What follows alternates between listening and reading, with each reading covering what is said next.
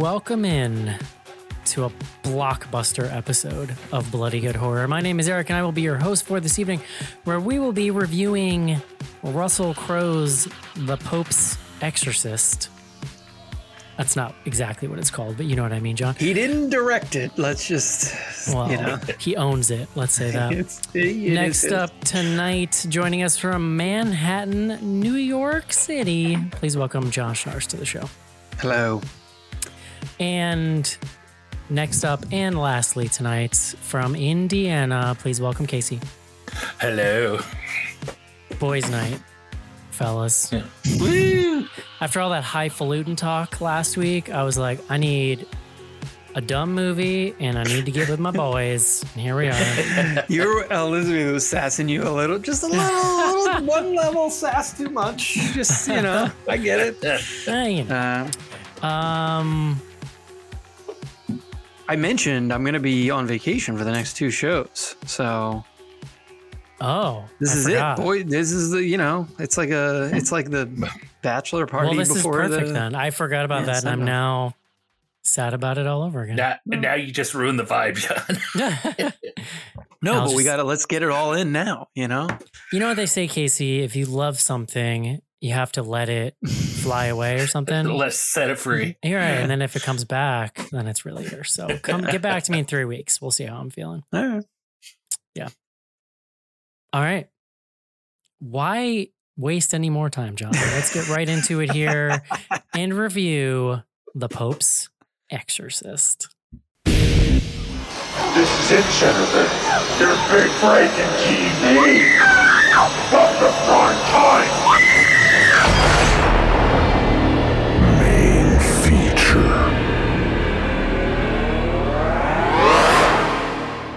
John, Yes, Eric. you know what the kid looks like in this movie?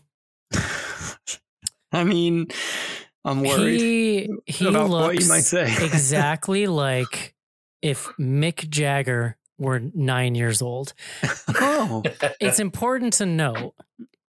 I don't mean whatever nine year old Mick Jagger looked like. Mhm. I mean take whatever 80 year old Mick Jagger and just shrink him down to a nine year old. Is exactly what he would look well, like. Well, it's like if they, if you know, they have this like de aging technology that they use yeah, in like the they did with. De Niro. But they, they were just like, you know what? Crank it to eleven. yes. Take that. Take Mick Jagger to eight. and they're like, hey, you remember um, like the beginning of like Captain America? Give him that body. And then Yeah. Mick Jagger's DH head. Boom. Possessed. Pretty amazing. I love this kid. I'm He's- pro. listen, he's whatever this working it. kid's doing. Yeah. Whatever's going on. Well, all right, we will get into it, but I'm also very curious. I haven't had a chance to research what they did with the voice, but there's this there is a very specific actor who Oh, it's a it's a whole other actor. We're not Well, talking like Linda uh, Blair. but I'm curious if you all think it's the exact same actor that I think it is. I can't I gotta I can't remember his name, so I'm gonna have to like Google if only there were if only there were a web repository. No, but I don't us well, I. I didn't look on Wait, you mean that wasn't the kid's voice? Yeah. well, but it also wouldn't shock me if they like let the kid do the reading and then oh, I'm sure they did. Yeah. did all Which kinds Oh, of yeah. wacky shit. we can it. get to it means that kid said some colorful things. Oh my god. More than so than I was expecting. John, speaking of colorful words, mm-hmm, please bring us the word of the day.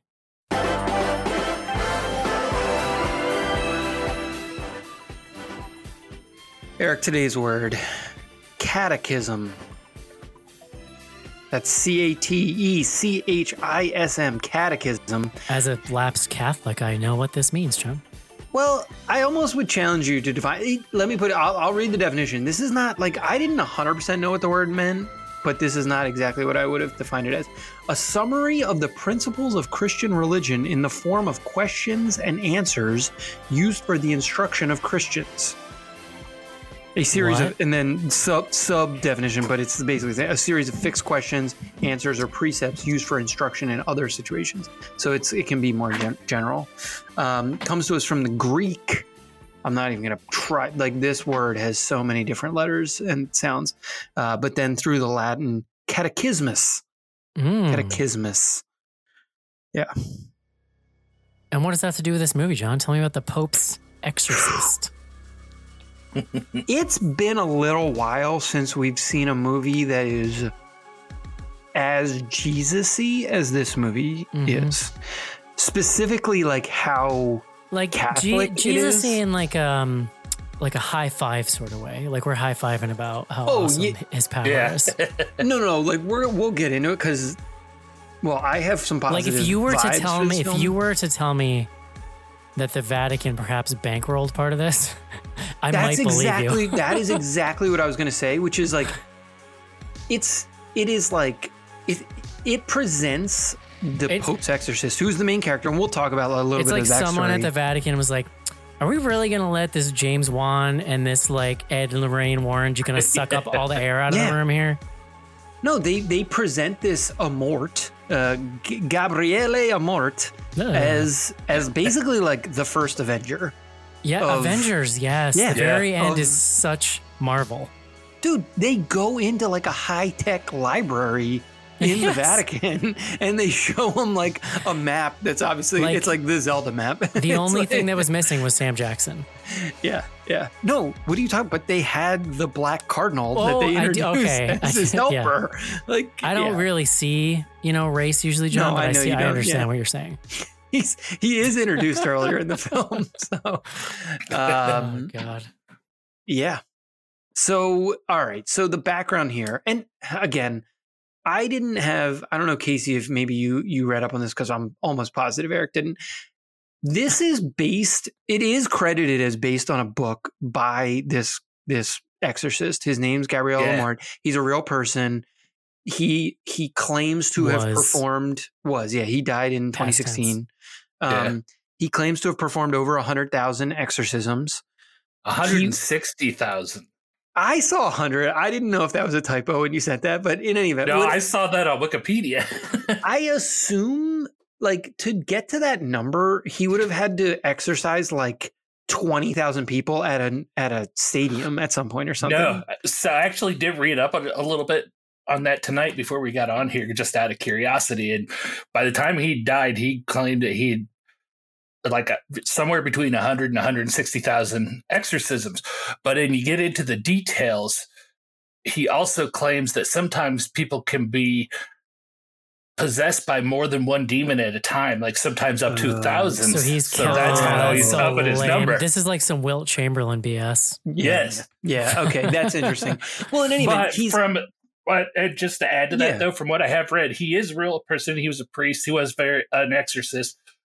Uh, the story in the movie is not based off of any of his cases, from what I've read. it's so generic that who cares? Yeah. Right? Like Yeah, you exactly. know, it's whatever. For sure. Um, he, but he's a real guy. He really wrote a book about exorcism and being eh, being an exorcist for the the Pope. the The way that it's structured is he was appointed by the cardinal of his parish as the exorcist for that parish. He happened to be from Rome, so the Pope is the cardinal of Rome, and therefore, like he's the Pope's exorcist. In the film, so the, the main character here is played by Russell Crowe.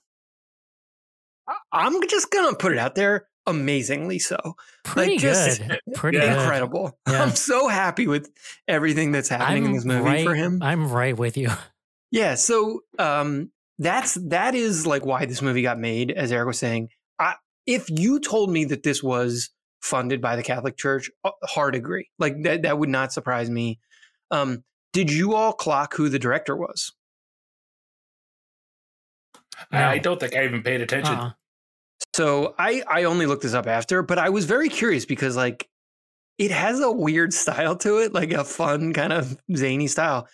Director's name Julius Avery, previously covered here on this uh, podcast uh, as the director of Overlord. Remember Overlord? Yeah, I I, can kind of see it now. I loved Overlord. World War II zombies. It it makes so much sense. Yeah. yeah, So he's It is a- Australian. it's a, this is a pretty movie. No, and and it has that same so. sort of like zany hmm action nonsense going on at a certain at a certain a couple Even points. before much had happened in the beginning of this, I was like, why does this feel like an action movie? Like, that's so interesting you say that. Yeah, so he um he's Australian, as is, you know, our boy, um, Russell. boy. Um This movie was made for $18 million, which kind of blows my mind, primarily That's impressive. because of the setting and this. Like, it is so most of the action, just to cover it, we'll try to do this quickly. It's a very basic exorcism, exorcism movie with a lot of plot around it, which is to say, there is this boy, Henry. He's like 10. His mom moves him and his older sister to an abbey in Spain, like a defunct abbey, like a decommissioned abbey. It's no longer being used by the church. It was owned by her husband's family.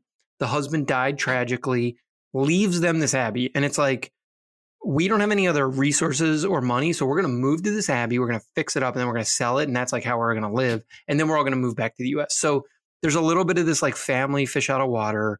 That explains why they're living at this like ridiculous venue, which becomes the setting for both basically the entire film. There's really only five characters. It's the family. There's three of them. It's a Mort, played by Russell Crowe, and then his helper, whose name I'm forgetting, uh, and I don't have it in front of me if someone has it, but um, he's like the most generic white guy priest you've ever seen in a movie. Father Esquibel. Yeah. Again, like fine, like good performance by that guy, but not anything to write home. about. Like he's not. You, I didn't pick him up in any specific way. I don't think we've seen him, or if maybe if we have, I will feel no, bad. actually, uh, we've seen him a, a t- couple times. Actually, Yeah. uh, he is played by Daniel Zovatto, who we've seen in It Follows and Don't Breathe. okay, Interesting. Yeah, and he was also in Station Eleven, which is uh, a whole Oh, yeah. different th- uh, TV HBO. series, but Yeah. pretty prominent. Um, all right. I mean, again, but like he was he's good. But so that's it. There's five characters. In the background, you have all this like political nonsense that's happening at the Vatican. That sort of doesn't matter, although it like it comes into play certainly at the end of the film and with the sort of like macro plot that's happening. Um, but that's about it. I don't know. I mean, we can talk about Russell Crowe and what they're trying to do here with Father Amort, um, um, Amorth, uh, but yeah. Casey, A mort. what do you think, Casey? Um, so I texted you. I watched this about a week ago, and I texted you guys when I first finished it, just kind of saying, "Woof, this is really dumb," and that holds up. It is really dumb, but I've softened on this movie from my original walking away from it. It was pre- when I first watched this, I was I had a breakdown in that third act where I just kind of started rolling my eyes, and it just didn't hit me well, you know. But as I get away from it, I really, I'm not a big Russell Crowe fan uh, overall. I could take him or leave him. I thought he was really good in this. I mean, I was watching this halfway through because at first when I saw he's going to be an Italian priest, I'm like, oh Lord, here we go. All I could think of was uh, Les Mis. But it's like, hey, this he's actually really good at this, and that was nice. Everybody is pretty good. Another known actor in here was the mom, uh, Alex. I think it's Alex Essoe. Yeah. Uh, was in Starry Eyes, and she's been in a bunch of other stuff since then Oh. since we covered it too. But so yeah, I like this. This is movie. Eric, you mentioned it in the plot, and John talked pointed on it. This movie's got way too much plot, and I think that's where I got bogged down in this towards the end because it's so much to kind of try and keep track of. By the time you get to the end, and things are getting super cheesy. I think I'm having a metamorphosis and kind of swapping places with Eric on CGI monsters recently between this and that one uh, for Evil Dead, or yeah, I think it was Evil Dead Rise where we disagreed on that. Um, other than that, it's okay. I'm glad I watched it. I might watch it again sometime just because it's goofy. John. Yeah, for me, this is a perfect example of really, really low expectations being fairly well exceeded. Um, I do not want to sit here and say this is an excellent movie. It's not like a, it's not a great movie. It, this is a movie that knows exactly what it wants to be and is kind of delivering it as well as you could ask for it to be delivered. The thing for me about this that and and I didn't know this and I, I had not watched the trailer.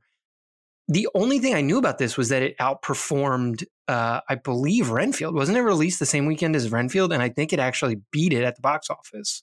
I think so, yeah. And and I was kind of like, where the fuck? Like, I don't even know where they marketed this movie because typically, you know, especially walking around New York City, you like see billboards. Like, I didn't see anything for this movie. There may have been like a little bit, but it certainly was not. I wasn't like clocking it in a way that they were like making a big push. And then it sort of outperformed. Um, it is. It's rated R. And like, God bless them. Like, these are the folks who watched The Conjuring and they were just like, you know what would be cool with The Conjuring? If it had like a bunch of swearing and like random nudity in it. It took me by surprise. Yeah. Absolutely. Yeah. E- Eric hit on this. Like, there's this kid. The kid is the person who is, I mean, it's always a kid Jagger. who's possessed. Yeah, eight year old Mick Jagger. He, um, Eight or nine. he says some filthy, filthy, filthy things. Like, yeah, he this does. demon, this is not like PG 13. It's Like, like, I'm, it's like I'm the devil and I'm It- angry with you. Like, it's like they took what Regan said in The Exorcist and put it into Chat GPT, and we're like, "Hey, make this four times filthier." Exactly. Yeah. Um it it look, this movie you you hit on it. There's a couple like this thing is not doing anything original in the exorcist space. It is taking a lot of the tropes of exorcism movies including The Exorcist itself. I mean like very directly and then just saying like fuck it, what if we did that crazier, you know? And so I was there for it. I to me, I actually was. I thought the last act actually was like completely bonkers and like in a way that I was like there for it. You don't know what's going on half the time. Like the demon. I, we talked about this in the past. Like I get a little annoyed when the rules of the universe are not clear. This fucking demon can do whatever it wants. It is like strangling people. It's like lifting people off the ground over here. It's like locking people in rooms over here but it also like this is a movie where they're basically telling you like hey don't worry too much like yeah this demon's fucking crazy If I'm being honest, John, I blame the Wandaverse for this kind of demon power inflation. no no but like i what i'm saying is like i'm here for it because like if you're gonna have demon power inflation just just be like fuck it yeah the demon can do whatever it wants at no point this movie is never really scary but i also don't know that it's like trying to be that scary. It's it's it's more like horror action movie at a certain point than anything else with like just cranking up some of the gore nonsense to to 11 at least by exorcism movie standards you know? It's not certainly not like on the same level as like an evil dead or anything but yeah i mean so look i had fun russell crowe doing the accents he speaks like three to four different languages in this film. I don't know what and like i can't i'm not even here to say like the accents were good or bad. They're just kind of ridiculous at a certain point. Um the the the pope i don't know if y'all uh, saw this franco nero is the actor. He was the original Django. I mean, he's sort of like an icon in in Italian cinema. So just I don't know. They're just doing a lot of like hammy, crazy nonsense in this movie. And I was there for it. I was gonna say, Casey, you mentioned like it getting to me, the place that got a little slow is in the middle, like the the second act. Yeah. They're doing so much shit in this movie, and I just like zoned out for a hot second. But otherwise, I was like more or less with this the whole way. It's, Yeah, it's I- probably 15 minutes too long. Like they could That's have a great- this. This was like That's a great way to. Uh, that's real quick, Eric. That's a great way to put it, though. I think I zoned out in that same spot. I just never really fully recovered on that when I was watching it. That's why at the end, it's kind of like, eh, whatever. Yeah. It's it's it was kind of perfect to get this thing. I mean, I knew it was when it came up. That's why I was like, let's do it.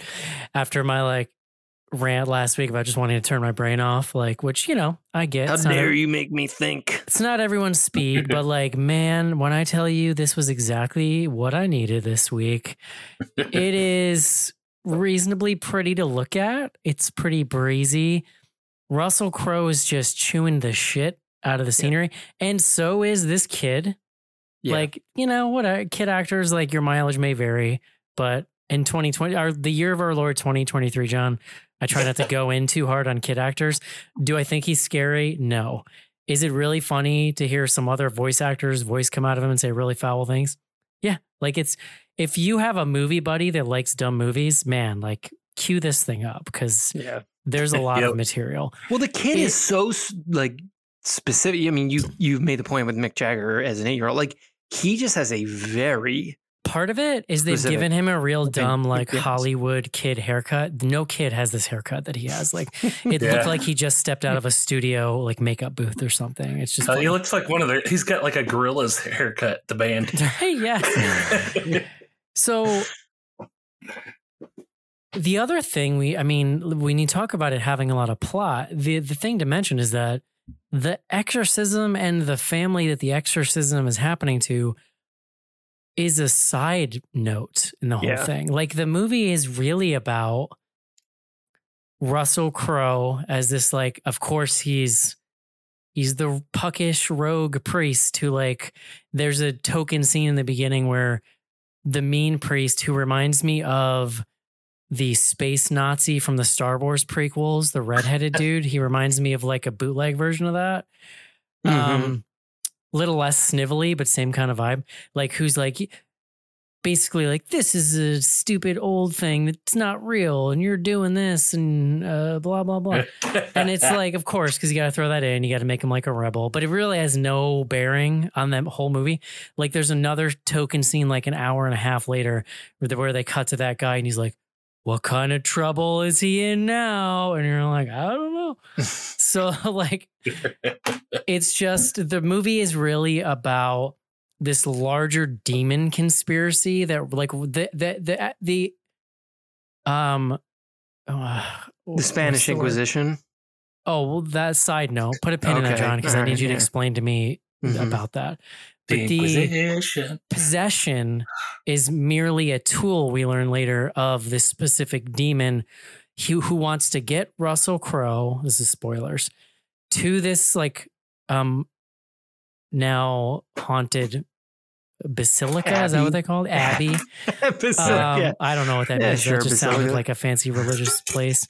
Like they want to, the demons want to get him there to possess him specifically, so they can like wield his power as demons and like, and there, there's all this stuff about the Spanish Inquisition and in the 1400s or something, this same demon was trying to resurrect. Like, oh, because what we learn is that the abbey that when the when the Bible speaks about lots of angels being struck down and being sent below the soil, that that's like corporeally real and that this is one of the places where the angels were sent because they discover like a dungeon. People who haven't seen this movie right now, their heads are spinning.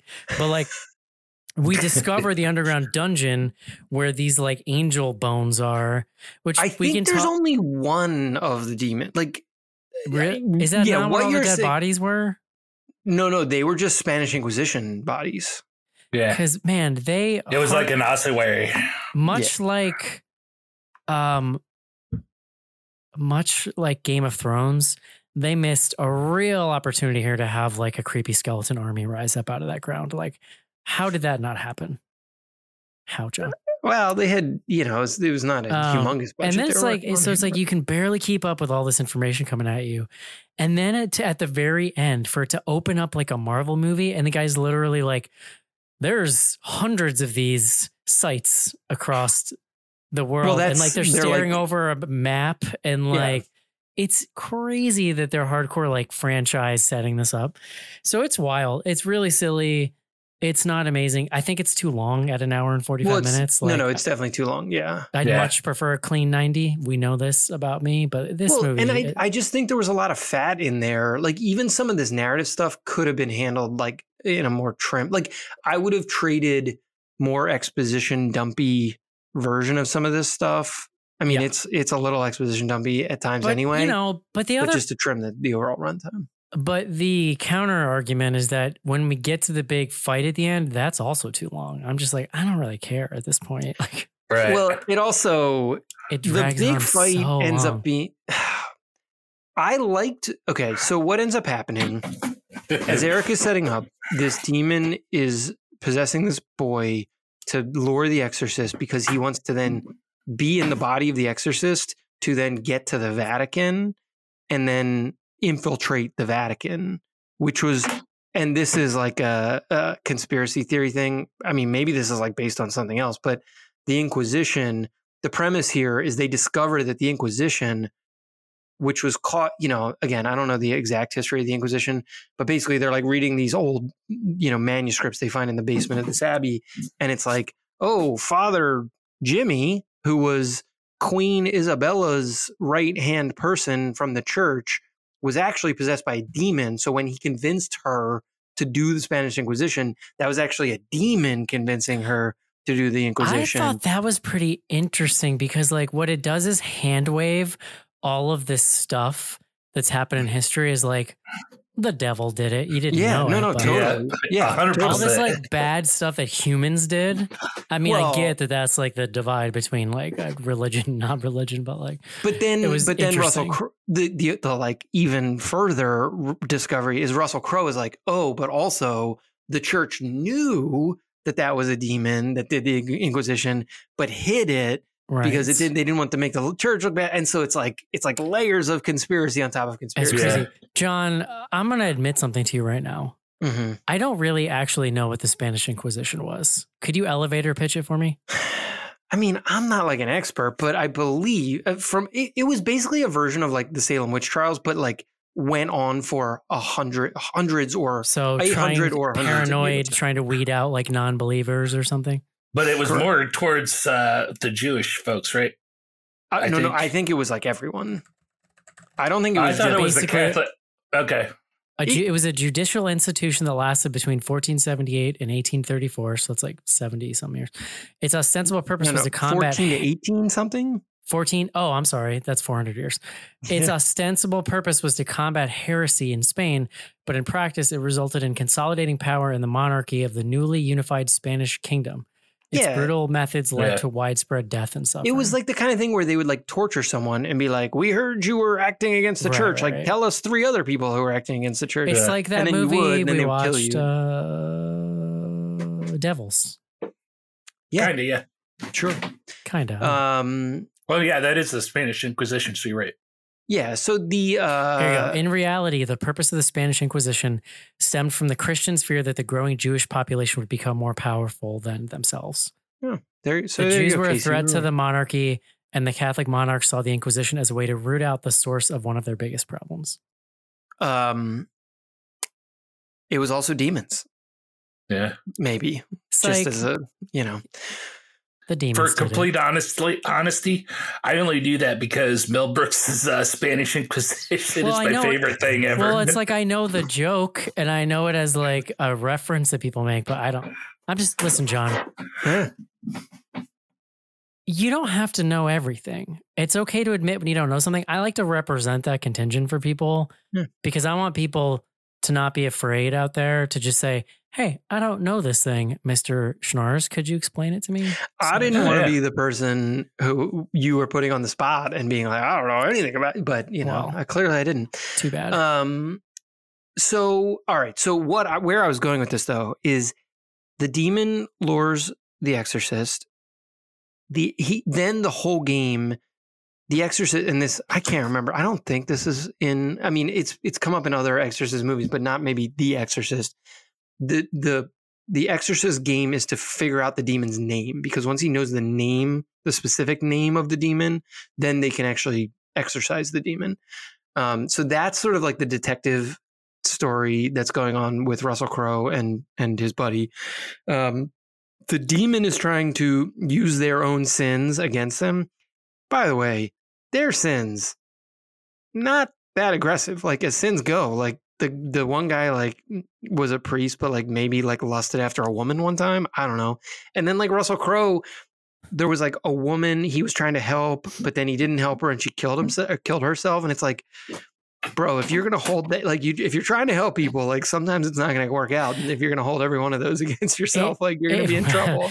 It really is insane that there's nudity in this movie. I, you reminded me because both of those storylines, that's where we get it from, right? Like the the demon is giving them visions of these women and they're nude. Because this movie just from every pore of it exudes PG thirteen horror movie, Yeah. but that's Yeah. not what it is, and it's like such a.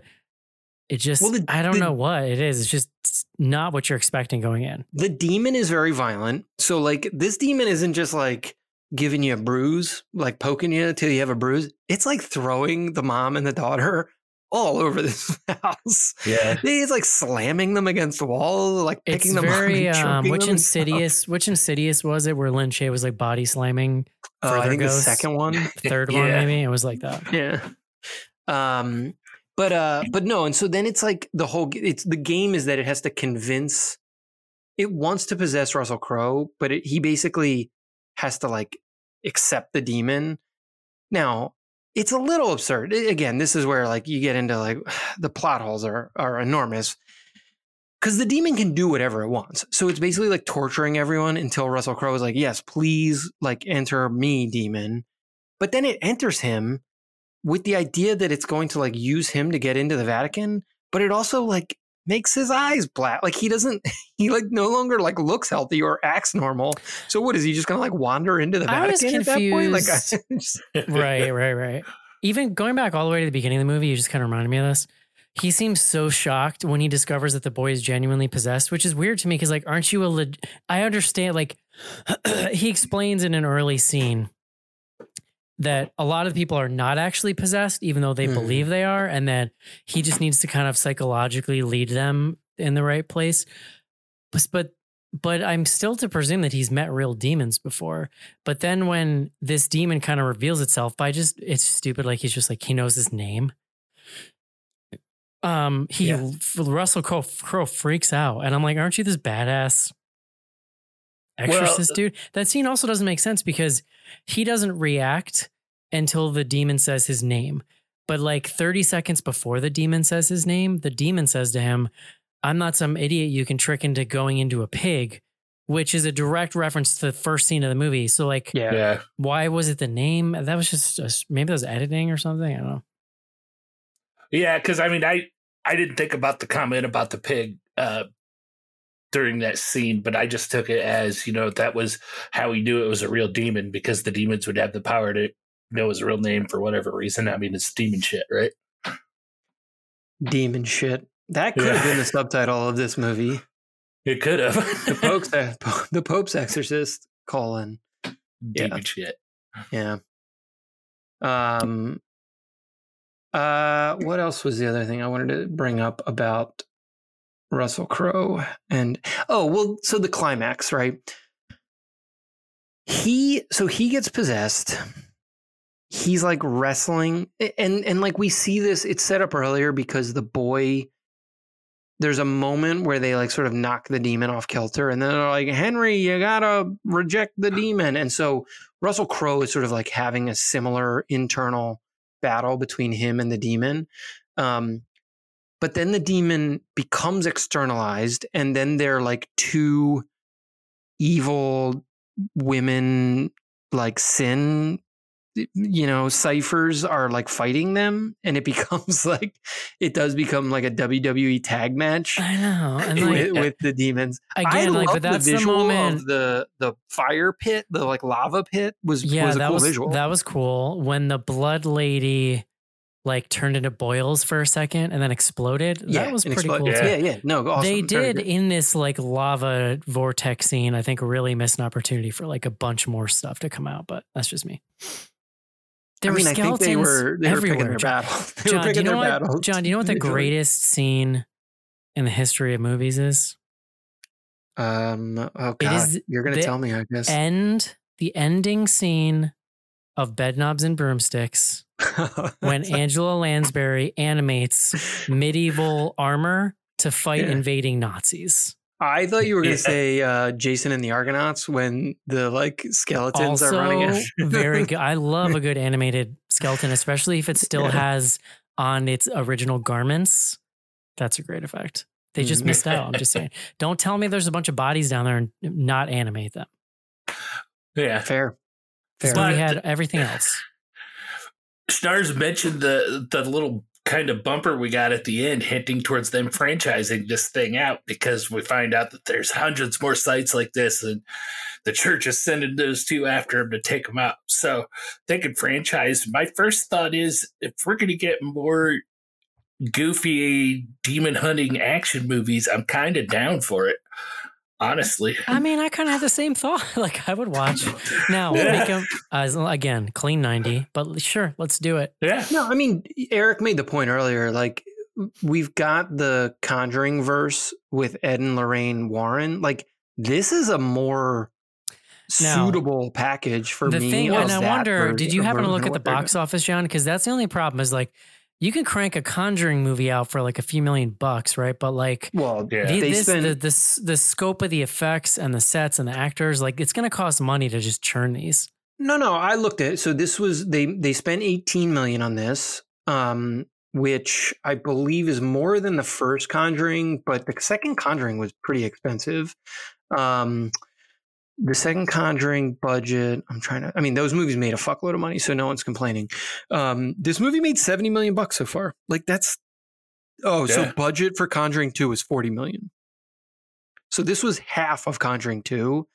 Now Conjuring 2 did 300 million at the box office. This has done 70 in three weeks. It's probably done, but yeah. um, I mean, it kind of gives us a little bit of. It gives me a Catholic Indiana Jones vibe, right? With your Yeah, I main mean, protagonist, is yeah. with yeah, with the thought of a franchise, way around more. it. Dude, like it's I'm way into- gorier. I gotta Oh, say, yeah. I'm into old man Russell Crowe with the beard and the Italian accent. Like, it's doing it for me. The thing we haven't mentioned is this movie's kind of funny. Like, th- like what Russell Crowe is doing A is little meant bit, to yeah. be He's funny. it's a sh- it's a shtick he's got. yeah, Yeah. he's drinking. Like he literally makes this point about like he's like drinking whiskey out of a flask at, at several points in the movie. That's like a it's like a meant to be a joke. Um, no, it's it is it's tongue in cheek. You know, like it's. I don't think any of this movie is meant to be taken too seriously, and they sort of signal that to you pretty Yeah. early on. Uh, Well, the Well, first sequence is he gets the demon to jump into a pig, and then they show the pig's head getting blown off. Like it's crazy. honestly they and they perfectly explained away the funniness of this movie and the way he's acting because he tells uh, father Esquibel at one point he's like that's my favorite thing to do if it's a demon or whatever if it's Sa- or if i encountered satan i tell him a joke he Yeah. hates jokes yeah, yeah, yeah. Because he does. He's like he's like Yeah. yucking it up with the Henry demon. um, Levi on YouTube says the sequel is already in development. Yeah, Now- that, that makes a ton of sense. Writer strike, couple Yeah, I mean, bad that's gonna delay failures. it, but- like, man, you know, maybe No, not. I mean they're not developing anything. If they had a Yeah. script on, they could be making it right now. But yeah, yeah yeah i don't think they got too much written on that one ahead of time just because they you probably couldn't have predicted this one going so well But the beauty of this, and it's similar to The Conjuring, right? Is like there's a ton of scripts, I'm sure, floating around that can be shoehorned into. Oh, you had a like exorcism movie. What if Russell Crowe was the exorcist? You know, and, and it was a Father Amorth franchise thing. or you had a ghost movie what if your ghost was a demon Yeah, yeah. So All right. Anything Julius else? Avery, though, I'm I'm down. This director, I'm I'm here for. That's whatever an he's intro. got Uh, cooking up. has he? Did he do anything in between those two movies? There's another movie he did called Son of a Gun that I think is a um Australian movie. It has uh what's his name in it? I was just looking at this. Son of a Gun's his first movie, then Overlord. Oh, he did a movie called Samaritan and like I had seen this movie. This was like a direct to Amazon, like Amazon Prime. It's Sylvester Stallone. It's basically um So he did something. Oh. He did one movie between those two. Well, and and Samaritan came out in 22. Like it just came out recently. It's um this Samaritan movie. I read the the the description, and it sort of sounds like what's uh oh fuck what's the Bruce Willis the second M Night movie um Unbreakable. oh It sort of sounds like that where Sly plays like a you know over the hill like superhero who's like in hiding Yeah. and then becomes like a crime fighter. You know, whatever. I remember hearing. I might about go one. watch it though because I like this director. Yeah, I mean the the action movie elements of this are fairly subtle. I mean, they're not like jarring for an exorcism movie. He really works them in and combines them really well, and it's I'm kind of surprised how well it works just for entertainment. Well, and Eric mentioned the like exploding demon at the end. There's like one other really gory shot. I can't remember what, what it was. Where there's like a blood explosion and you're just like, well, I mean, the pig getting shot in the head was Yeah. pretty Yeah. gory. Well, the the um the mean priest gets blood vomited in the face too, which is Oh, funny. Yeah, by I the like Pope. popped. I popped pretty hard for that. Yeah. That's the Pope Right. Right. who's like become possessed by reading a note that he found in a book and then blood vomits all over. Yeah, that was amazing. I Yeah. forgot about that. Pretty. Uh, pretty the blood good. Vomit. Yeah, that was also like Yeah. it was like neon red blood. It was like not even attempting to be like looking like blood. Mhm. Well, I did it. Like I love too is all that stuff started happening around the Pope and stuff, and that one uh, bishop or whatever that was the modern bishop that didn't believe in the bi- biblical monsters and heaven and hell and stuff. They had a quick shot of him in the background, basically going, "Ee!" Well, that he was the American. "Yeah, All the other folks are from like other parts of the world, and I'm pretty sure that was the only American cardinal or whatever. So, yeah. Good times, guys. Love it. If you had told me a week ago that I would have been pretty pumped to be watching The Pope's Exorcist, uh, I would have called you a fucking crazy person. Isn't life neat like that sometimes? yeah, John? sometimes it works out. surprises you. Yeah. Uh, I kind of want to watch it again. I've really kind of come around on it." like I, now again is getting a little crazy, but I, I understand. Casey, uh, would you recommend this? Yeah, I think so. John, Yeah, I think so too. I'm also gonna say yes. I don't think I get. I mean, like I got plenty of room on my top ten list. I could put it in there just for shits and gigs, but like Yeah, no, Yeah. that's It- crazy. it It's would not be going a to hang around. it would be a sad year where it would stay there. And the last couple of years, I do feel like we've gotten to like June, same point in the year, and I've been like, I don't have enough stuff on my list, and then it turns out to be fine. But I'm, Yeah, I'm getting yeah. a little worried. Yeah. I wouldn't. you know. I wouldn't worry. All right, y'all. That's gonna do it for our review of uh, the Pope's Exorcist. Let's take a quick break and do some fan mail. New Line Cinema presents a startling new vision from the director of The Crow. On the edge of reality and the threshold of illusion lies a world beyond all imagination. I call them strangers. This city, everyone in it, is their experiment. They mix and match our memories. There's no way out. Danger, speed! Dark City, rated R, starts Friday, February 27th. Hi, this is Doug Bradley Pinhead from the Hellraiser movies, welcoming you to Bloody Good Horror.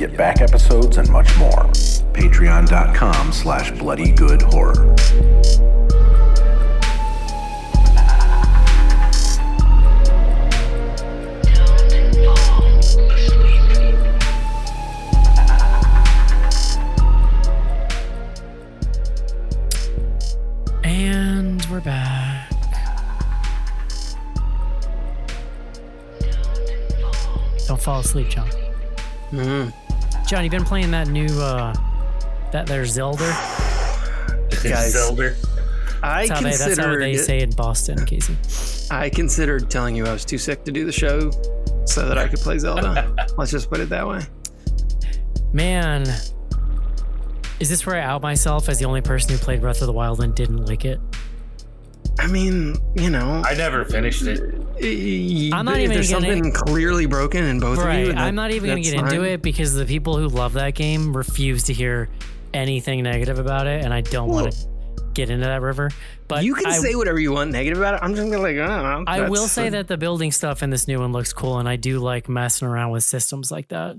Yeah. It's um I mean look like it might be the last video game I ever play. Like it could like if you told me in 15 years I was still like knocking around on this game I'd be like yeah it makes sense. Stop it. I just like I don't I don't have like I mean all I have is a Switch. So like unless they release like a new Switch and like a new Zelda maybe I'll play that. But otherwise, you know. I- Interesting. dude, I went back and played Breath of the Wild again. Like, mm, it was probably like a year ago, and then I played it over the course of like six months, just because like it's just great. That's all I need. I don't need anything else. I'm very Yeah. I'm very content. It is like well, it's like you. I mean, I did do a Stardew Valley replay uh, recently. You know, it's like that. It's like uh, I got the games that make me feel good. I don't I need gotcha. other games. So I, I this- very much understand that. anyone who liked Breath of the Wild, like this is better than Breath of the Wild. It's sort of like it takes Breath of the Wild and then it like does even more. Now here's my one like, question: How nice." fast does it ramp up, ramp you up with stuff like stamina and doodads and powers and stuff? Because I was the progression in the first one annoyed me. Well, it's it's very similar to the first one in that you get the powers in the beginning, like the the basically like but they're not very the first- powerful. well. I mean, in the first, I don't know. We we can we can get Like, into is it. Like, is it accelerated a little bit? Is my question. Like, not. I mean, not really. I, I guess I'm not even understanding when you say the powers. Like, there's like four like game mechanics like that you like learn like, but that's it. Like, and it's very similar. Like you have four of them, like you the did in the first stamina game. thing, just whatever, John. I told you I didn't want to get into this, John. Jesus Christ. well, but like that's that's all like a gameplay decision. Like you can go ramp up your stamina by just like hunting shrines if you want. Like you don't have to. I don't do puzzles either. That's my other thing. I don't like puzzles. Oh games. well, okay. That's See- like eighty percent of Zelda is like puzzles, basically. So I like the I like the puzzles and stuff and the game mechanics. I get I struggle with open world games. Oh, see that? I'm very I'm very into open world games, but I do have specific tastes in what they are. I get hung up on worrying if I'm just exploring and finding stuff. I'm like, well, what if I stumble into the area that's too high? Then I'm going to get frustrated, or I'm going to find what's too easy, and then I overthink it and I just put it down. ah, guys, I'm glad you're enjoying it, John. I haven't really. Been you just gotta though. you just gotta let yourself ease into it. That's what it's all about, you know. Yeah, I'll try it again some point. In If it fact, ever let's goes wrap, on guys, sale. let's wrap this up so I can go fucking keep playing. What are we doing here? damn, bro. All right, fine. Um, one email this week from Gina. If you could live in any horror movie, what would it be and why? Hmm. Live in a horror movie? How about Pee Wee's Big Adventure? Because when I was a kid, I always thought it was cool that that one dude had a swimming pool in his house, yeah, even though he was mean. Francis. I was trying Yeah. to think of like a sci-fi horror movie that had like cool Ooh. tech, but like if I didn't have to be part of the horror part, I could just like live in the other part of the world. Is like kind of cool. Prometheus, yeah, Shi- little shiny sci-fi. yeah, They have Yeah. pods that you just get into, and it just fixes whatever you got going on. that would be cool. I mean, and the same vein as Schnars, that uh, there was that movie of Chris Pratt and um, Jennifer Lawrence. They're out in space on that generation ship. Did Woke we up in, cover like, that? I know what movie you're talking about, but I couldn't I, remember bet- rewatching. I can't now. remember. I was thinking that too. I saw an insane trailer today for a Jennifer Lawrence movie. I do not know what it's called. It is an R-rated comedy where Yeah. the the story is that she needs money so she doesn't lose her house, and so she agrees to to like fake date an awkward 19 year old and be given a car by his parents. And by date, I mean bang, basically. Yeah. Just an insane 2010 ass Um, looking movie. I've I haven't seen the trailer, but I've heard of this movie, and it was being compared to you remember Bad Teacher. Uh, Yeah. Similar kind of vibe. It's yeah. well, and that movie did really well. It's like, dude, it's, It's like really hard Bad out there for Teacher, comedies. It's like Bad Teacher plus that movie with where um the porn stars like Uh, took yeah, kids yeah, to make the- prom. it's like those two movies uh, mashed together is what it looks like. It's called No Hard Feelings. But it That's does look pretty hilarious. That's I don't. the I, J-Lo. it was it like the That's girl? the J Law movie. was that movie like the girl next door or something? Girl John? Next Door. Yeah, yeah, yeah. Yeah. With Yeah, Tim yeah. Tim Olyphant and uh, Emile Elisha, Hirsch, Elisha Cuthbert. Elisha Cuthbert. Yeah, yeah, Yeah. That was a good movie too. Uh, speaking of Elisha Cuthbert, I saw The House of Wax for the first time yesterday. Ooh, nice. It's pretty good. dude? Yeah. I s- so that came out. I think 2004, 2005. We were in college. We were at Beach Week. We were all super hungover because we had been like drinking for like several days. Beach. Week, Everyone was like, they were like, "Hey, we're gonna go see." Remember Ridley Scott made? I think it was called Kingdom of Heaven. It's like Yeah. a three-hour. I've heard of it. They were like, "We're gonna go see Kingdom of Heaven." I was like, "Cool," but I'm too hungover for that. I'm going to see House of Wax instead. And Wow, I went love this. Baby, baby Schnars picked House of Wax. I like Dude, that. I went. I saw it by myself. I mean, come on. I That's was, a good I was- part. Of, that's a nice I- new part to add to your mythos. I was deep. I was pretty deep in the horror, you know. But that was one of the first times I'd probably seen a movie by myself because they were all like, "Really? What? You like? You're gonna go in there?" And I was like, "Fucking." The House thing Wax, is, yeah. I don't know what I would have thought of it at the time because at the time I probably I didn't watch it for a reason. I'm sure, like it just looked like whatever, but um, it was pretty it's not good. No, it's, not bad, but it's pretty entertaining and Doesn't it's a it nice have little. um, It's a fun little time capsule. Paris, Paris Hilton? Hilton. Paris Hilton's in it? Yeah. Um, yeah, and then a There's bunch some. of like I remember. Doesn't someone get stabbed in the eye? Isn't there an eye stab? a bunch of teen show Yeah, actors from the so. time. It's like Supernatural dude and um One Tree Hill dude whose name is missing me at the Yeah. moment. well, that was also a. um Wasn't that a Universal reboot of like an old Universal property? It was Yeah. uh not Universal. Well, Well, not uh, it was an have been. old Vincent Price joint. Yeah, Yeah. but I thought I well, I thought that was one of the Universal House of Wax. In any event, Like didn't yeah, uh, who directed that? Let's look it up. Andre. yeah. I was just looking. House of Wax is Jean Collet-Serra. He, I, I know that name. 1953. It was um, a remake by Warner Bros. of their 1933 film. Oh, Uh, Warner. Okay. Mystery of the Wax. So it's been remade multiple times. That's interesting. So House of Wax director has since brought us Orphan and The Shallows. Oh, okay. nice. I wish I had known that. That's really interesting. Yeah. guys, guys got it. What can I say? No, he's yeah, dude. He's he's in the fam. We're, we're Um, you know we're pro that dude. Casey, what do we got on Twitter tonight? All right. We only got one tweet this week. Hashtag Let- Ask BGH is how you tweet us. You betcha. Um, ask a question. We'll give you answers. Uh, this one this week comes from at Well Horror from over at the Well Adjusted Horror Podcast.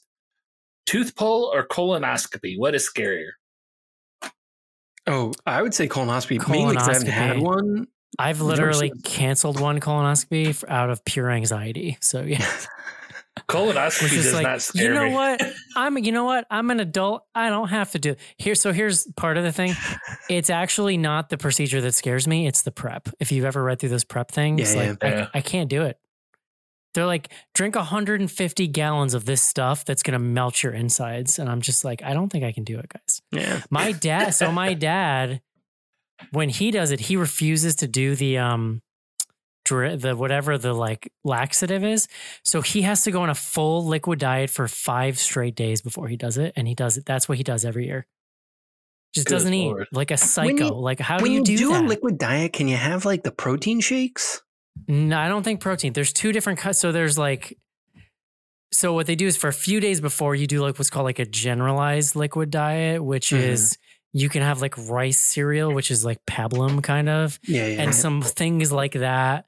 And I think you can have bone broth or something, but it can't have any fat in it, gotcha. like no fat. yeah. Um, and then for the 24 hours before, it's like pure. You're on like Gatorade, but even that's like only certain colors. Like you can't have certain dyes. It's cr- I can't do it, John. Yeah. I don't know. They told me I had my physical uh like a week ago, and he's like, "Hey, you know, uh, colonoscopy at 45." I was like, Well, I have Huh? family. I have family history too, so like I need to, and I have Yeah, stomach well, issues. yeah. So I haven't bro, done mine bro, yet. my but I- mom's in the hospital for her colon right now, so oh, uh, I think I have family history. You know, Yeah. so, yeah. It's not great. I, I've been I've gotten the uh, guilt lecture a time or two from my doctor, so I need to get one scheduled. Uh, you know, I'll do it. I'm, you know, but in fact, I then missed a follow up appointment for some stomach stuff, and they're now charging me like a hundred dollars. So fuck them. Oh, damn! I don't know, like, well, whatever. All right, we don't need to get into it. What? I just like, did you make the appointment and didn't go? When I canceled, they're like, "Well, you still have this follow up about this other thing because I have multiple stomach problems." Sure. They're like, "You still have this follow up about this other thing. Do you want to just keep it?" I'm like, "Yeah, fine, sure." So it was like not really on my radar, and I just completely forgot about it. yeah. Okay. All right. So, I literally remembered I missed it when I got the bill in the mail. well, and then usually they're like, just so you know, we have a d- cancel, it, you know, whatever. But Yeah, yeah. all right. Uh, cool. Didn't you want to that's know it all for. that? Uh, yeah, this has been colonoscopy chat. That's right. All right, that's it for tweet, Eric. Anything on Instagram? Well, let's check it out.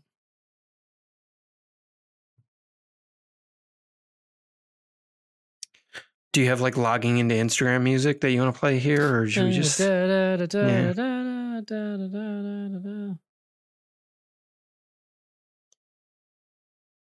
The Inquisition. There's that Inquisition. I mean, uh, so many of these are just jokes. Would you have? Would this have been better casted with Brock Lesnar? It's a trick question. Everything is better with Brock Lesnar. Who's scarier, Russell Crowe or the Devil? Russell Crowe seems like the Uh, kind of guy that would have a drink with the devil. I don't know what that means, and I stand by it. Yeah. I, Yeah. Like I don't like I don't know anything. Is Russell Crowe like has he been canceled or something? Like should we not say nice things about him? I don't know. Um, he seems like a cool hang. I mean, I, I if you were like seems like in the guy. Australia, you would call Russell Crowe and be like, "Hey, man, like, where's a cool place to get a drink?" He And I seems bet pretty know. down for whatever. If you know what I'm Yeah, saying. but he also seems like the type that take you out for a good place for a drink. But if you don't keep an eye on him, it could get out of hand. Well, Mhm, yeah. mhm. Um, are you hoping this becomes a franchise? I'd be okay with it. We're here for number two. I agree. Um, who is the Pope's exorcist? Exorcist. to which I replied, "Now that's the one you want. You want the one that he relies on. You know, Well, that'd be Father Escobar, wouldn't it? I what was the last actual good themed exorcist movie? They always seem terrible to me. Oh, Um, I don't know. Not that one with Anthony Hopkins. That's I mean, sure. the last one I can pull from my brain immediately is the Last Exorcism. Oh yeah, the Last Exorcism is great. yeah. Um, I will also accept that one scene, and this is the end. Is that last exorcism the one with the uh, blonde gal that was like hanging above the bed, bent over Yeah. backwards? it's like a found Yeah. footage joint. That's a good one. Um, I mean, The Conjuring, we were ripping on them earlier a little bit, but like the Conjuring films are like well made. I, they, like obviously, the, your mileage will vary based on the film. Um, but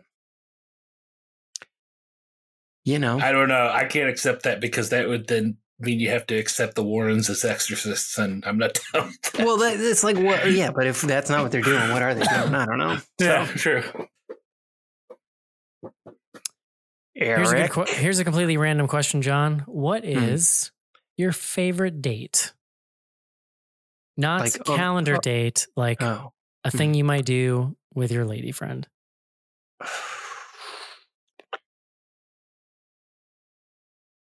What is I it? don't. We're all old, man. yeah, like Yeah. Yeah. we, my wife and I get to go out like just the two of us, like twice a year. Here's a question. Here's a hypothetical. You're out there, John. You're out there. Okay. And you procure a date with a fine lady. Mhm. Is movie good choice or bad choice? Because the problem with the movie is you're not having a chance to talk. No, Yeah. It's a little awkward, right? it's not first date. Like you, Right. why, you don't, Yeah. you know, no. I'm assuming you got to start with like coffee date or something, right? Mm-hmm. Yeah, or like a restaurant, like dinner, lunch, yeah, whatever. I want alcohol to be involved. That's that's for me and for her. We know, Yeah. John. We know. For- Please note, that my wife and I have been together for 30 years. I got nothing.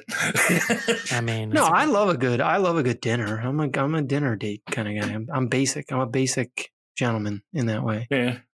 I'll tell you my problem with a big dinner date, John. You kind of weighed down afterwards. If you know what I'm saying. I mean, you know, Eric, you just gotta you gotta pace yourself. Power through. Yeah. I do think, and it's something I haven't done yet just because we're lazy.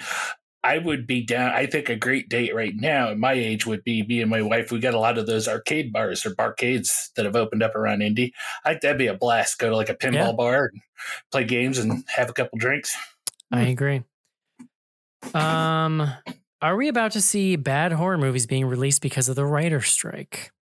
Now, is nothing Yeah. even being shot right now? Is everything just ground to halt? No, so Uh, things they they just can't do writing right now. So if you have a but finished there's no other unions holding out out of like solidarity. That's the part I wasn't n- clear on. not yet. The Not yet, directors are Individuals are. Yeah, but even that, like, I mean, if things were like in progress, I don't think people, because like, you know, if an actor is like, oh, I'm not going to work because the writer's strike, like that fucks over all the, you know, Right. the gaffers and the camera people, like everybody down the line gets screwed. Um, but uh, no, so like a lot of the studios stockpiled scripts. the issue just becomes if you like are shooting and you're like, oh, we need to change the script. Like that's where it gets You tricky. can't, Like, get you- a- you you can't get a punch up. Yeah, Yeah. you can't. Now, like, can you edit it in post? You're like technically you can't change the dialogue. I don't know exactly what the rules are, Right, but there's like my lots of understanding, rules. you can't change the dialogue. But like if you shoot what you have that's actually on paper, and then after the fact you like edit it or move it around, I think that's okay because a director can sort of do that or a producer. But the it you begs the cannot write new dialogue and things like that. It like begs that. the question how many changes, studio changes, end up being what the bad thing was? Like, is it better? Like, Yeah. Well, yeah. Um, The thing that's fucked um, first is TV because like that stuff isn't on on like a more rolling production turn. basis, and Right. like that stuff gets like rewritten a lot more sort of as it's on the fly. Like I, there's a lot of movies that have been stockpiled and like will be released over the next like six to eight months, and then there's a lot of scripts that may or may not be able to be shot. mhm. But the especially direct- like the The directors and the actors are about to start negotiating as well. And like if those go sideways, like then you're gonna get a full shutdown because then the other guilds won't work and so on and so Yeah. forth. So yeah, it's hardest on like, because like it's killed uh, SNL's season this Well, year. yeah, Those and live the- shows and whatnot because those are those are you sometimes like changing dialogue the day of. yeah, Mhm. well the late night shows like they write that show every day. Yeah. So it's yeah, they're done. Uh, does anyone actually enjoy religious horror, or are we just chasing the Exorcist dragon still? You know who I think loves religious horror? I think normies love it. Yeah. It's like I don't know. We did we've gotten into this in other episodes, so like whatever. We don't need to like re. I mean, and I'm sure it'll come up again. I kind of hate it. Like I usually don't love it because it's it's just like it's like magic, right? It's like oh well, anything is possible. Like, and there's a bunch of that happening in this Right. movie. And I imagine if you're a more religious person, it might be more, uh, I don't know, scary. But I, I, I'm also sure there are people that are not religious people that just enjoy it for Well, it's reason. Yeah. I, I'm okay with it if it is like internally consistent. And this movie like is internally consistent enough. It's wacky, but internally consistent enough to like work. No, like the whole thing about like what you know, holy water makes the demon scared, but then like the demon isn't scared. Like the end of this movie hinges on them putting those like special symbols that they have like on their foreheads and then the demons explode. Like My thing is like. But it but it's not just exorcism movies. Like the if the Wanaverse has done one terrible thing to the genre in the last now like almost 15 years, it's that there's now like a little bit of religious stuff and everything. Like those movies aren't technically possession movies, but they kind of are and like it's all No, they- about yeah. the holy person and the belief and the fucking Bible. It's all so like even the movies that are not straight exorcism movies, it's just a lot of it because there's so much still supernatural stuff coming out. But Even- su- like Who's but supernatural stuff doesn't is have a, to. is a you know like a religious movie.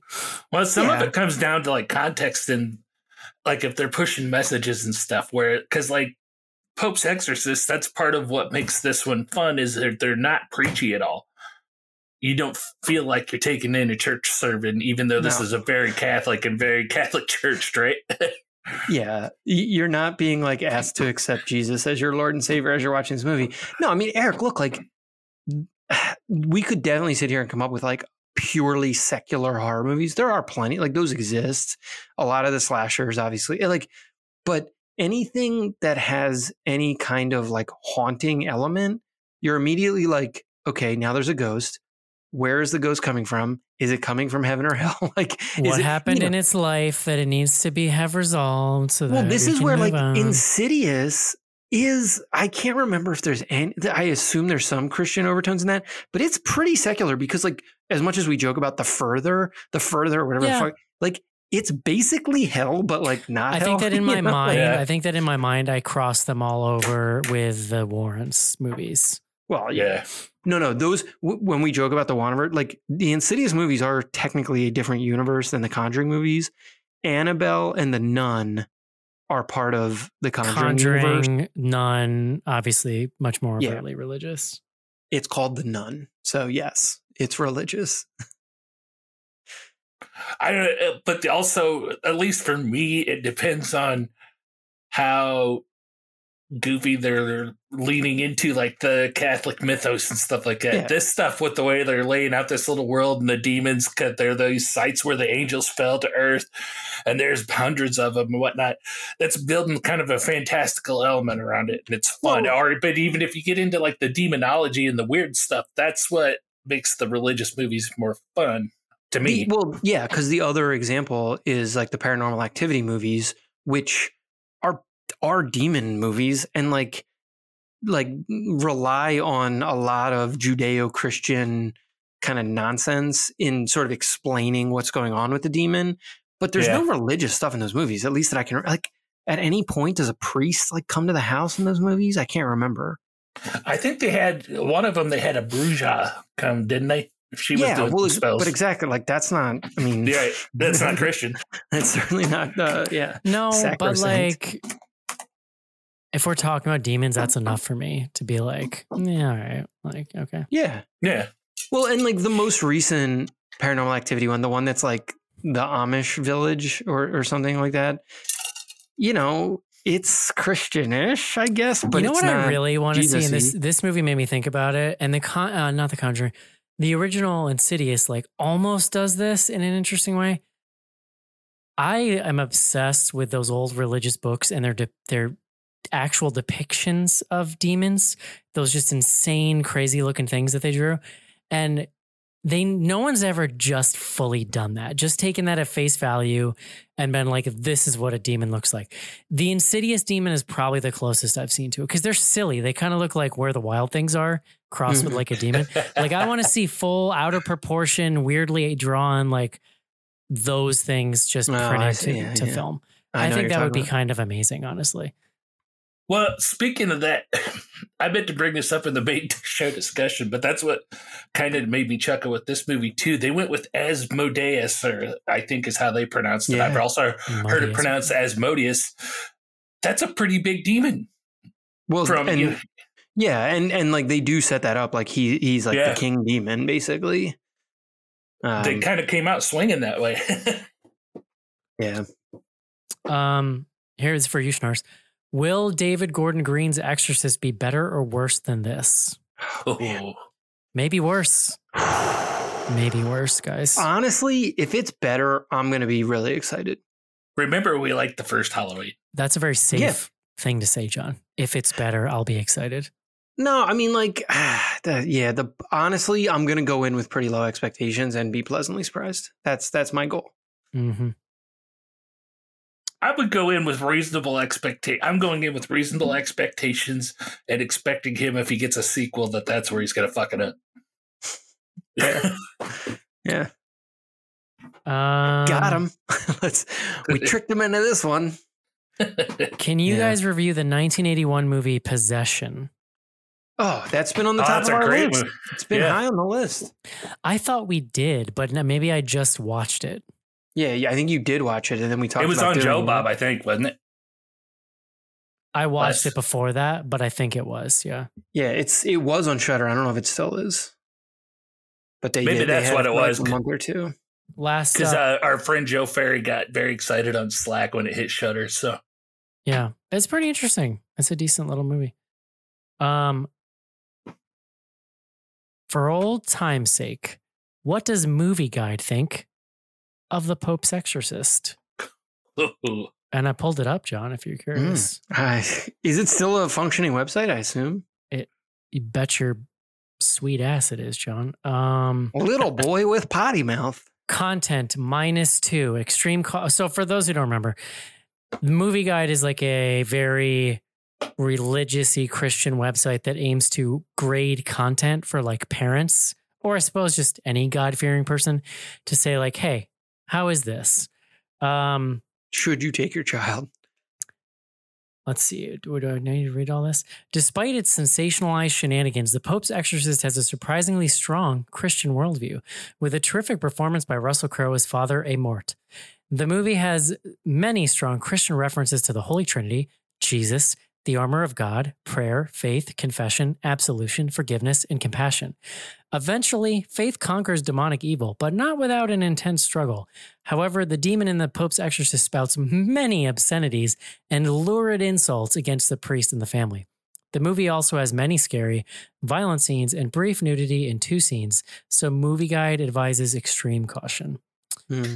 Um, content. It is. It's a very Christian movie. Like this So movie they- is. There's a lot of doing this going This is, of and- course, where where they run down the content. Very strong Christian worldview with some biblical moral elements about a real life, and this is all just run on sentence about a real life Roman Catholic priest who's the chief exorcist for the Vatican, with very strong references to the Holy Trinity, Jesus, the blah blah blah. I read all that.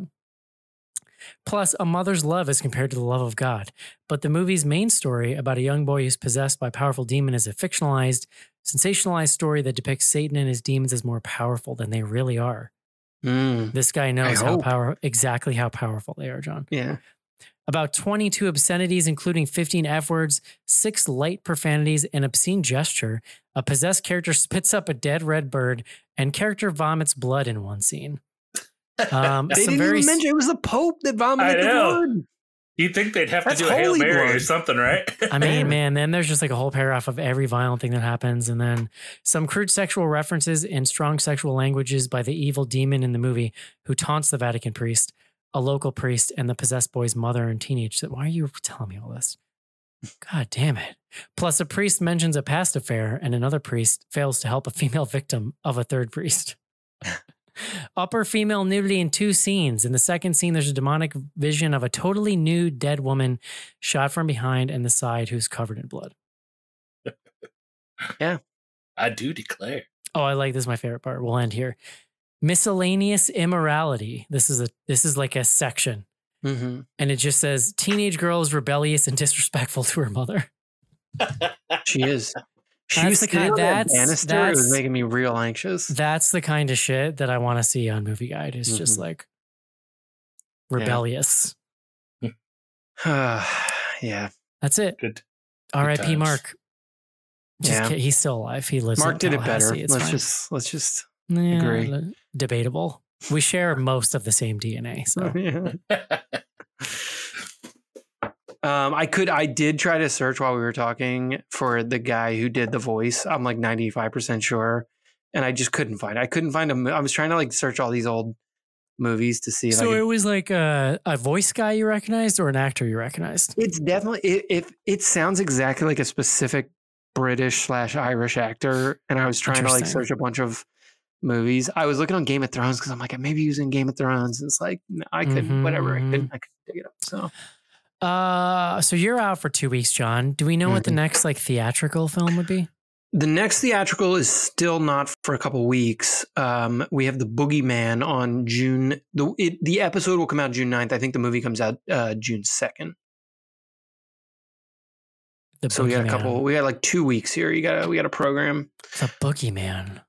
It's uh this is the one that's based. It's like Stephen s- King's The Boogeyman. Okay, I've seen the Yeah. trailer, but none of it's sticking with me.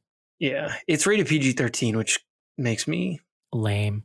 yeah. Uh, whatever. I don't care. Um. All right. I don't know what's going on next week. Then we'll figure it out. We, we oh we had what's that other movie we had queued up, John? Well, soft and quiet. Do you want to save that for when you're back? Yeah, I mean, you guys can do it if you want. It's on Do I- Netflix. Do I want to like on a s- what's Casey, the you farts- watched it, right? I haven't watched it yet. What's the Oh, fart thought you did. smelling vibe from like one to ten? I don't think it's super fart smelling. It's Yeah. not. It is not. It is a. Um. It's like a thriller. It, it's, Alright. I don't think there's like supernatural stuff going on. Let's put it I that could, way. I could get into that, perhaps. Okay. I kind of got cult vibes from the uh, plot drop on IMDb. Well, Yeah, I mean, I know like a little more about it, but I don't want to say too much. oh, on did I just Well- spoil something? No, no, no, no. you it's know, we're fine. almost into June here, which means that we're going to be getting a lot more good, hopefully good horror releases. So Well, the the theatrical, just to run it down quickly, we've got Boogeyman, Brooklyn 45, which is coming out on Shudder, and then The Blackening. Did you did we talk about The Blackening? Have you guys seen the trailer for The Blackening? yeah. no, It looks or maybe very good. Like I don't I I laughed and was uncomfortable at my laughing at it. Uh, like it's it's yeah, go just go watch the trailer. Um, I'm very excited, and we're we have to cover it. Um, Yeah. but uh, and then we looks get a couple weeks. Then there's the new Insidious movie. Once we hit August, it's legit like two straight months of theatrical releases. So we're, we may have to make some decisions in there. We'll see. Cool. Yep. Don't forget, you can get a live stream of this show at patreon.com slash bloody good horror and send us live questions on YouTube as we had tonight. Sure, sure. So Thanks, check that Levi. Yeah. Yeah. Um, that's gonna do it for the Pope's Exorcist. Hope you enjoyed the show, and we'll talk to you next week. See you. Bye bye.